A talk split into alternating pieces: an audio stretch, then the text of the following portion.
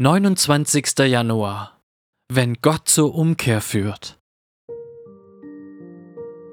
Bringe uns zu dir zurück, o Herr, so werden wir umkehren. Klagelieder 5, Vers 21. Es gibt keine Hoffnung für Gottes Volk, außer Gott führt sie zur Umkehr von der Sünde und dem Unglauben, die sich so schnell unter ihnen einschleichen und aufflammen. Die Klagelieder Jeremias sind das wohl tristeste Buch der Bibel. Gott selbst hatte seinen Augapfel in Schutt und Asche gelegt, sein Jerusalem.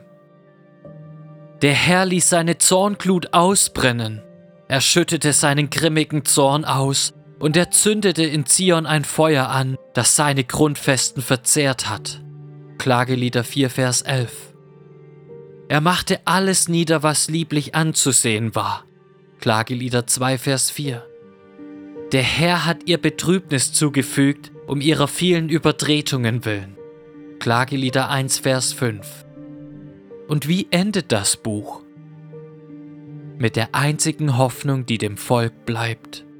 Bringe uns zu dir zurück, o Herr, so werden wir umkehren. Klagelieder 5, Vers 21. Das ist meine einzige Hoffnung.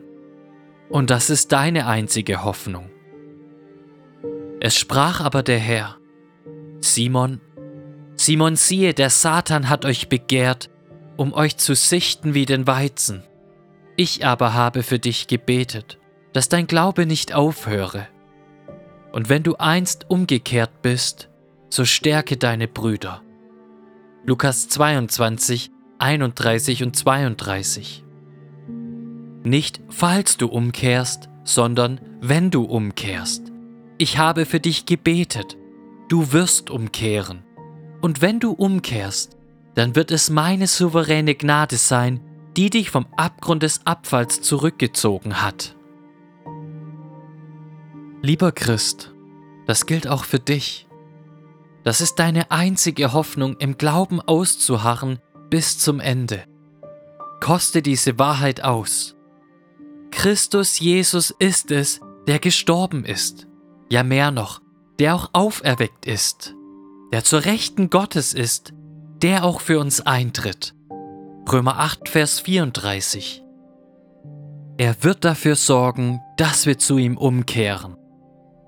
Darum seid dem aber, der mächtig genug ist, euch vor dem Straucheln zu bewahren, Herrlichkeit und Majestät, Macht und Herrschaft, jetzt und in alle Ewigkeit. Judas 1, 24 und 25. Amen.